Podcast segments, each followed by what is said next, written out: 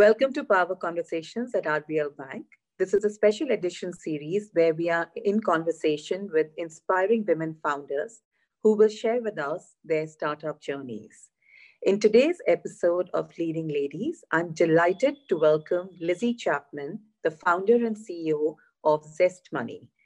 Zest Money is India's leading digital lending platform that has innovated the concept of cardless EMI with the motto to make life in India affordable.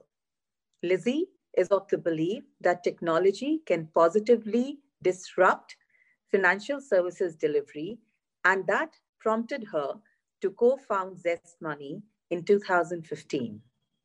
Lizzie is a CFA charter holder, a University of Edinburgh graduate, and prior to taking the entrepreneurial plunge, she has worked with Goldman Sachs, the Wellcome Trust, Wonga, and DBS India.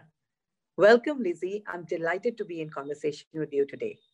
Thank you so much. It's a pleasure to be here. Uh, always looking been a big fan. looking forward to a very interesting conversation with you today. Yes, fire away.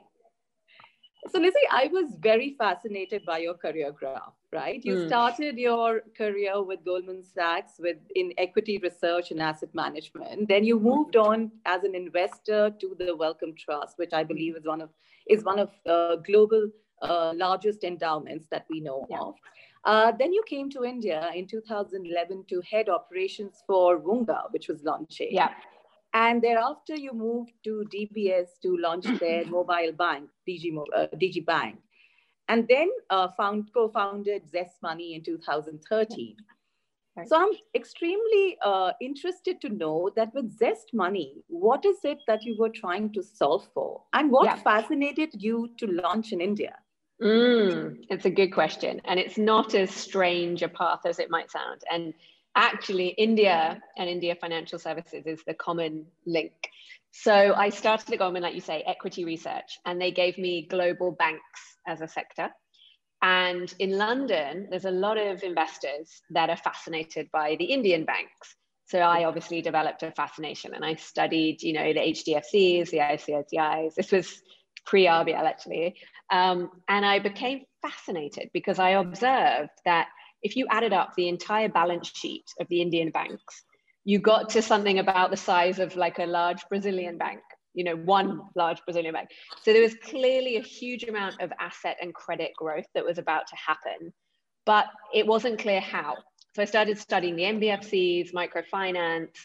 At the Wellcome Trust, I was an investor in all these companies. So I was investing in microfinance, we invested in gold lending, everything and I would spend a lot of time on the ground. And at the Wellcome Trust, we were privileged to have a long time horizon. So we did deep research, and I spent literally months and years talking to you know SMEs, consumers, retailers, trying to understand the growth in things like Bajaj and Muthoot Finance. It was very obvious that technology was needed to come and really disrupt this space and to get to genuine penetration levels that we were seeing in the West. It felt that it would be impossible to get to the type of credit penetration we see in other countries in India, relying mm-hmm. only on physical distribution. And so then Wonga approached me, which was at that time a very, you know, exciting startup in London. And they said, we're going global. Will you help us launch India? Because I had this kind of, you know, reputation for understanding Indian financials the minute we landed in India to, to help Wonga, we realized this was such a big opportunity and it needed to be its own company. We didn't want to be part of a bigger organization. So we started planning then, which was probably nine years ago, um, to spin out and eventually start Zest. And I think the what finally made us do it was about 2015. We realized still nobody had done what we had imagined. Bajaj continued to grow uh, lots of companies, banks started to launch, you know, debit card EMI and different versions of EMI. But the way we had envisaged it, which was a completely digital product working with e-commerce, nobody had done. And at one point we just said, we have to do it now. We've been talking about it for six years. We have to do it now or somebody else will. And I think that's as good a reason to do something as any. And so at the end of 2015, we all got together and, and launched, and the rest is history. Super. So, therefore, because you've seen the digital lending space evolve in the last yeah. decade, So yeah. I think you're just the right person. What are your views on how the consumer landscape has evolved in the past decade? It's amazing. We never could have predicted this. I, I can't kind of um, talk about this wildly enough. Uh, it, it really has been one of the most interesting things in history. There's never been a population of consumers anywhere in the world that has kind of overnight digitalized every part of their life in the way that the Indian consumer has. And I talk about this a lot because I think having a global view helps. When I go to London, lots of my friends are still very nervous of their smartphone. They don't transact on their phone. They would never book a flight ticket. Uh, they still read physical newspapers. You know, there's, there's still a lot more analog you walk around Mumbai. I mean, this is people's body part. It's literally like it, you know, it determines everything. I, I joked on another panel that people's first experience of falling in love is now digital, right? They don't actually meet anymore. Um, education is now digital. Everything we do, consume, content, education in India is digital first, and that is unique. Most people go through a much more, you know, stumbling path. So it's not an exaggeration to say that we will be a leapfrog country, especially when it comes to financial services, because so many products that uh, are, are, needed and valued in, in any thriving economy like insurance are at such low penetration, but can quickly catch up if we completely digitalize not just the distribution, but even the servicing and the product delivery. And I actually don't think that there's anywhere in the world where the consumer is as ready. Consumers here are ready. They're very inquisitive. They are also very value conscious. And the brilliant thing about completely digital products is they tend to be better value, right? You cut out a lot of the operating costs. So I think this is the most interesting market in the world for building digital products, without a doubt. So you just mentioned leapfrogging, and I believe you also have on various uh, occasions mentioned that you know the Indian consumer is going to leapfrog into the buy now, pay later, mm-hmm. cardless EMI model, and may just kind of bypass a deeper penetration on the credit cards right? Yeah. So, A, what makes you think so? That I would be interested to know. Yeah. And what has Zest Money done to build its yeah. capabilities? Because this is a very large market that we're talking about now, right? Absolutely. So, what are the capabilities that you're building to address this larger mass? That's a great question. Yeah, so this is a theory we've actually had since when we first arrived in India, what, 10 years ago. We believed that credit card as a physical form factor was probably not the right form factor for credit distribution in India. And there's a few reasons for that. I mean, one very simple, obvious observation is it's a really old fashioned technology, right? Cards are like 70 years old. They were designed when people didn't have technology in their life, and certainly not smartphones. And so it was an authentication mechanism. We have much better authentication mechanisms in India today, right? All the way down to our fingerprint or our iris, which is, you know, really groundbreaking.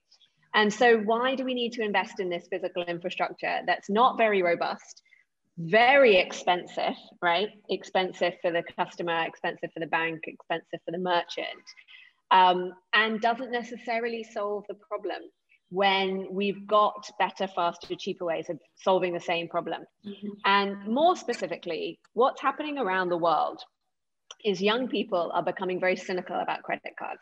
And this has been a phenomenon over the last decade that has culminated in the emergence of these alternative credit products. The reason people are cynical about credit cards is the business model itself does require for customers to effectively pay late payment fees, right, or excess fees, because the interest free period is free. And then only when there's some sort of delay or late payment does the bank make money. Now, nothing wrong with that. But young people today are so smart and savvy and connected on the internet that they find business models like that a little bit cynical. And I think in India, people are even more savvy. They hate paying for things they don't need to. So the idea of late payment fees or rolling fees is really, really uncomfortable to most, especially young digital Indian consumers. So I would actually go so far as to say even the business model of credit cards doesn't really make sense for the mass market majority of use cases. And the beautiful thing is that today, with the payments technology we have in this country and the infrastructure we've built, especially rails like UPI, we don't even need a lot of what went into building a credit card, right? you know, no, no, uh, not mention any names, but the largest switchers in the world have built their whole business around um, needing that rails in the middle, which frankly UPI has has replaced. So we believe, and we've been, you know, hard at work on this for the last five years. We believe that credit can be distributed in much simpler ways, primarily by working with the distribution points where people consume the credit. So we do something that we call contextual credit, meaning we try and embed the delivery of the credit mm-hmm. in the transaction. So whether you want to go into a physical store and pay at a POS machine, we are there. We've embedded into the POS machine with partners like Pine Labs. But whether you want to pay on a checkout uh, on Flipkart, we are also there. We've embedded within Flipkart. So what we're trying to do is bring the credit to the customer rather than them having to go off and, for example, get a credit card. The reason this is, is really powerful and hopefully, to your point, sets us up for scale is we can actually then really democratize the delivery of credit. Today, to get a credit card in India, you really need to have a certain income level, uh, credit score, and you need to be you know valuable enough to the bank because it is this expensive infrastructure. So you probably need something like a 2 lakh credit limit for the whole thing to really make sense. We can make a loan or a credit facility down to like 200 rupees right? It's it's simple because of the technology we've built. So suddenly you open up even use cases and customer segments that would not really necessarily be served well by a credit card. So that's the other angle to it. And that's why we think that there could be phenomenal growth over the next few years. Um, but you know, within within a very sort of customer focused um, and transparent uh, framework. Great. So, uh, taking from there, uh, what has been the uh, effect uh, of the pandemic uh, on this business model, and yeah. Do you think that the future um, of digital lending, like you envisage, uh, would also lead to uh, mainstay banks uh, taking a part, a stake in it? Uh, because yeah. eventually, I think neo banking is becoming the buzzword as we speak today. So, would like to uh, know yeah. your views on that. Brilliant. Yes. So the pandemic has obviously been, you know, a roller coaster for every mm-hmm. business. Um, I think in, you know, March and April, none of us knew how bad or how severe the economic impact would be. And so initially, it was obviously a very daunting time, and we had to take a lot of risk off, be very conservative, really focus on things like collections and repayments.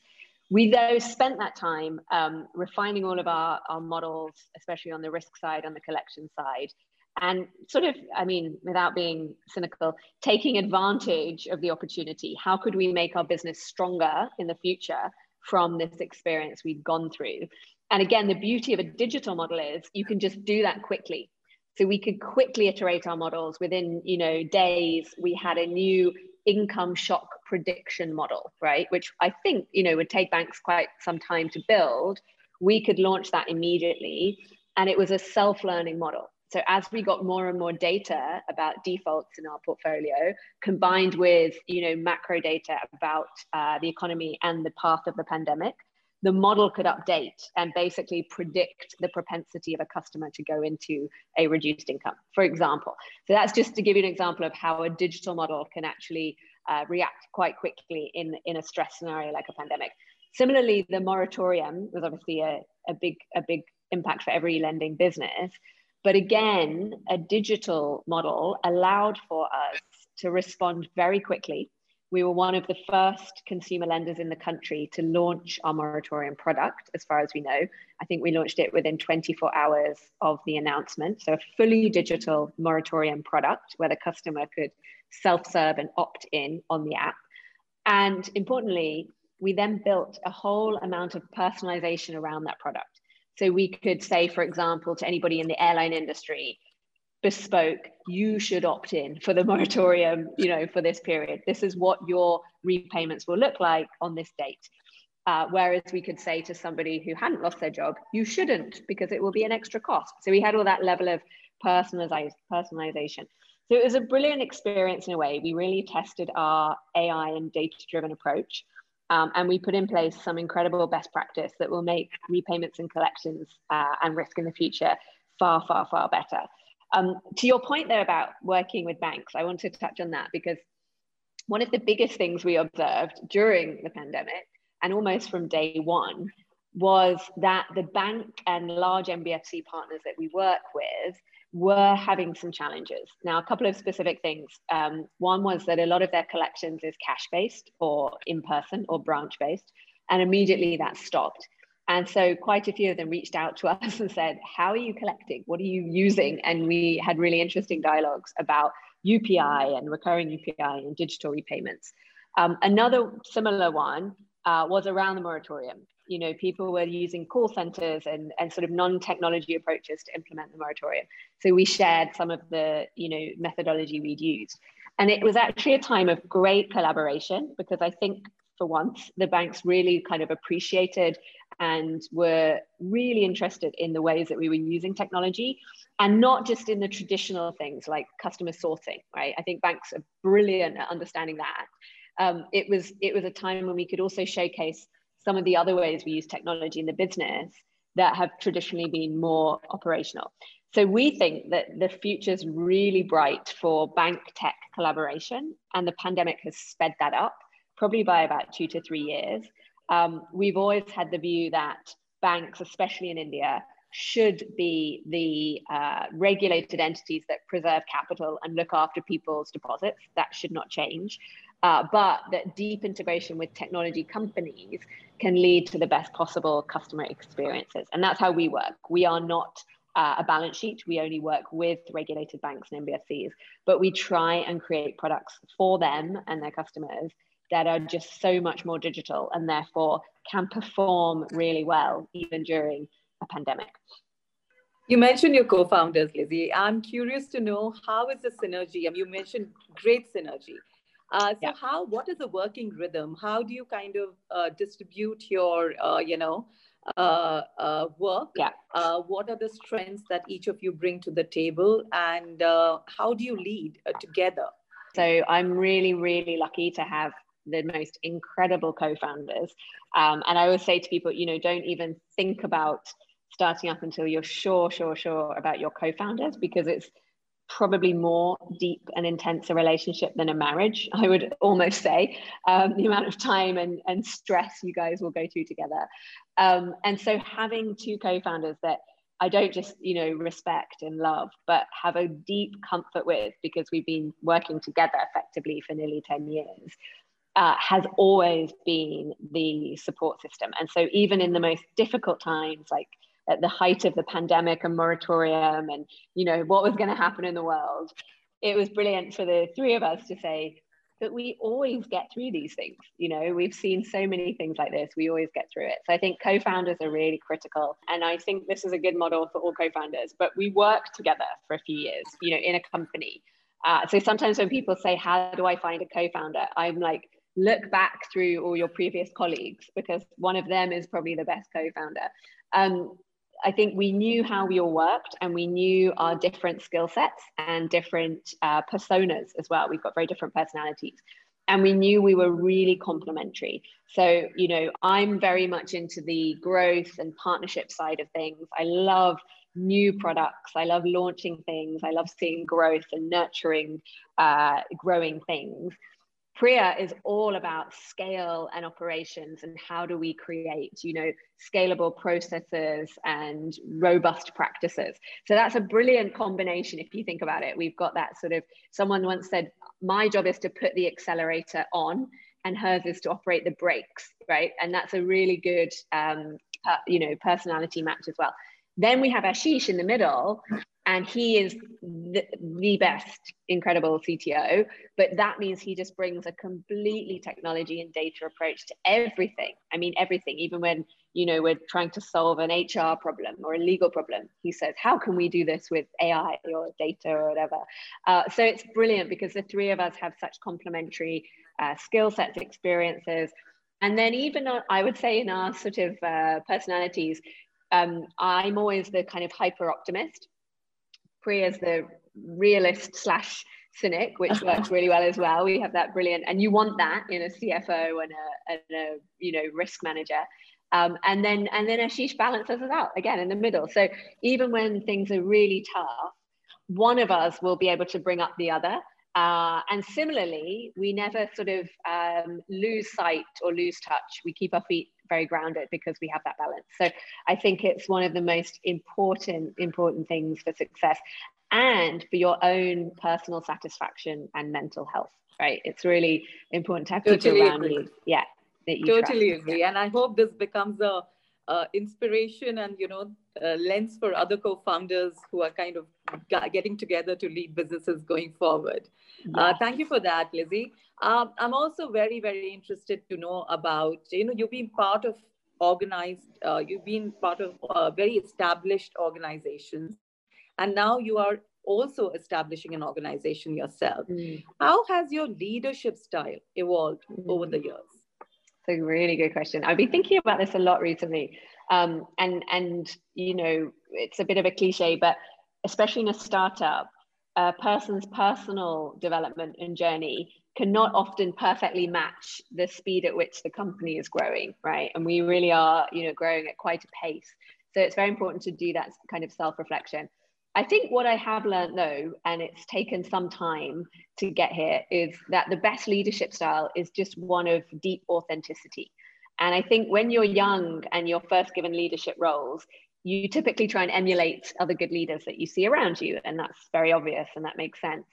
But what I've learned maybe the hard way is people that you know work for you need to trust you. They need to believe that you're taking them into battle and you know what you're doing and that you have a plan.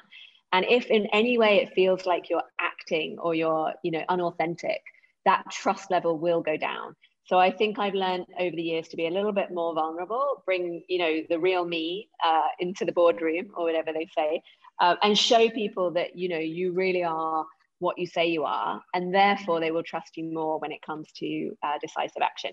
But i think you know my style is definitely quite hands off um, i really believe in being more of a coach than a sort of manager day to day and believing in people and believing in their abilities to navigate is really important. And if you don't have that sort of belief and trust in your team then it's not going to work anyway. So you probably need a different team. So I try to just have, you know, really excellent people. And we have a we have an amazing, amazing management team. It's I think phenomenal. Um, and so really my job is just to kind of give them a, a vision and a and a belief system and and let them go off and do their stuff. No, what you said is so true, so well said. Uh, bringing, uh, putting your vulnerability out there yeah. is very difficult and in order to do this, I think that opens up everybody around you uh, in a very genuine manner. Uh, so I think yeah. well said on that. Lizzie, you're very inspiring. You know, this is, I mean, I'm getting inspired listening to you speak and have, yeah, be in conversation with you. And I'm sure you are one of the more inspiring women leaders and entrepreneurs out there. But who inspires you? I find this so difficult, this question, because there's so many. Um, I really do think in India in financial service, we are so spoiled. It's it's unique. I mean, there's certainly not the same representation uh, in London where I was, um, and obviously in the US, I think they they're years behind. Um, I remember in the early days meeting people like um, Naina Lal Kidwai at HSBC, um, Shinjini Kumar, who was at Citi until recently, uh, all these, you know, powerhouse women. One woman though who made a massive impression on me in the early days when I first came to India uh, was Zia Moody. I don't know if you've met her, but she's yes. she's so brilliant because she's so authentic and she really does bring her whole self and she takes no nonsense. So I think we are really spoilt um, in this in this industry in India. Uh, in the world, there's also so many incredible women. Um, but honestly as well it's going to be super cheesy but i also look at my mother a lot and i think a lot of us i'm guessing you a lot of women like us who've built good careers our first inspiration was probably our mother because she showed us that you can do that and raise a family right? So and, and in an era where it was so much harder so I think, you know, the achievements of my mother are actually more outstanding than me for sure, because she did it against a backdrop of so much more hostility. Um, so she keeps me going. Whenever I think, oh, this is hard, I think, God, how did she do it in a much more challenging environment and with, you know, no technology or, or anything to help her? Also, this is a question which I have been kind of, uh, you know, uh, thinking about, and I don't know if it's true, but just wanted to get your views around it. Yeah we do see a lot of studies uh, talking about how challenging it can get for women founders uh, mm. to raise capital. Uh, what has been your experience in this? And yeah. do you think this still remains the case in the current scenario? Mm. so it's a hot debate and i'm on obviously you know various women's founder groups and things like that we talk about this a lot the data is appalling i mean it's really bad there's no two ways about it um, and india's no different to the world it's probably slightly worse we also in india have a big um, deficit of female investors so despite having great women in banking, that hasn't translated into the private equity and VC industry. There are very, very few women decision makers in the big firms. And that does impact because women will be- perceive that it will be tougher, uh, even if it isn't. Obviously, we are a bit, we kind of, maybe we're the exception that, you know, proves the rule, but we honestly haven't faced too much of a challenge. Um, and we've generally had, you know, capital available when we needed it from the investors that we wanted it from. Our last round was Goldman Sachs, and they said it was their first female founders investment they'd made from that team, which was quite funny. Um, so I suppose we've been able to defy, you know, this sort of bias. But what I, what I do think on this topic, and I I don't know if I, I uh, sound a bit naive or arrogant when I say this, but I think it's really important for women founders not to obsess about this topic too much and not to kind of uh, imbibe a sort of victim mentality before you've even gone out and tried to raise money. I think that the most important factor in raising money is believing in yourself and believing in your business and your opportunity. And you have to convey that conviction to any investor, whoever they are. And if you go into that process believing that there's bias and that you're going to fail and that it's not going to work, it's a self-fulfilling prophecy sometimes. So I think it's really important that we, you know, another another sort of um, funny thing I sometimes say to women in my team is, look, you probably had to work a lot harder to get where you did than some of the guys, you know, the same age as you. So you could argue you're a bit better than them. You know, you should have more uh, confidence in your abilities. And it's probably the same in entrepreneurship, right? I think if a woman is is going out there uh, being bold enough to go and start up and raise capital and, and approach the big VCs, she's pretty damn awesome. So she should actually go at that with a huge amount of confidence and, and self-belief. Um, so I think that's probably why we, we did it. We didn't, we never thought we couldn't. We never uh, had any doubt that we were doing the right thing and that we were the right people to be doing it. Um, but yeah, the data, the data definitely shows we, we need to do some work as an industry. Any other tips that you would like to give to younger Lizzies who are kind of now setting out to achieve their dreams um, yeah. about how to go about it. I mean, you've mentioned, mm. you've talked a lot during the course of the conversation, but any other tips that you would like to share?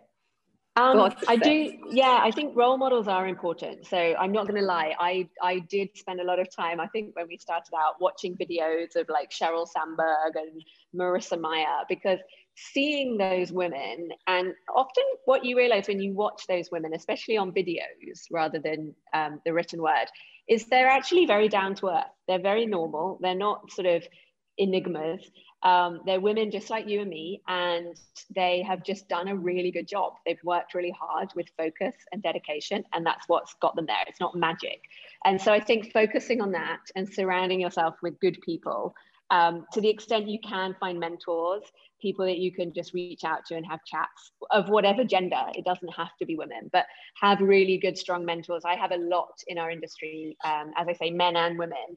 And I'll often just reach out for a chat, nothing specific, but it's just super, super uh, supportive to see the bigger picture and, and kind of the longer view. Um, and then I think maybe the only other thing, the only learning that maybe I wish I'd known then, and I know now, um, is the importance of your investors and also picking the right investors for you and for your company and having a really good rapport with them.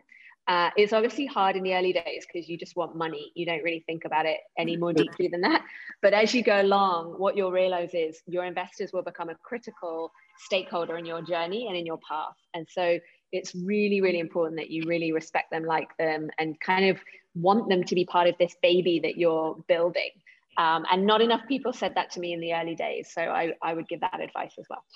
So, Lizzie, you've been a banker, investor, founder, digital innovator, a mother, and also a marathoner. I was fascinated to know that you're one of the three people from India who have run the Antarctica Ice Marathon, the 42 kilometers Antarctica Ice Marathon. Tell us a little about it. I think that just shows I'm a bit mad because I trained for that in Mumbai. I remember the first uh, maybe a week after I moved to Mumbai, I signed up for it, which I think in hindsight was crazy. So I used to get up at two or three o'clock in the morning and run from South Mumbai to the airport and back just to wow. get the miles in at a time of day when it wasn't, you know, boiling hot. So it was a bit of a labor of love, but no, it was an incredible experience. I love a challenge, as you can probably guess. Um, and I love doing things that are out of my comfort zone. So when I signed up for that, I'd only actually run one other 42k marathon, which I think was in Sweden. So it was a very easy run. Um, but I thought, well, if I can do that, what what could I do next that would be a real challenge? So I, I did it. I loved it. Um, it was just a great test of mind over matter as well. Uh, and I'm not a cold weather person. Um, I hate the cold, which is part of why I love living in India. I really get emotionally upset about cold weather.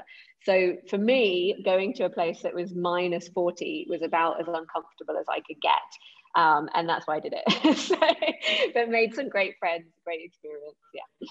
Uh, sounds great. May you continue to follow your heart and, you know, have your Thank mind you. over matter.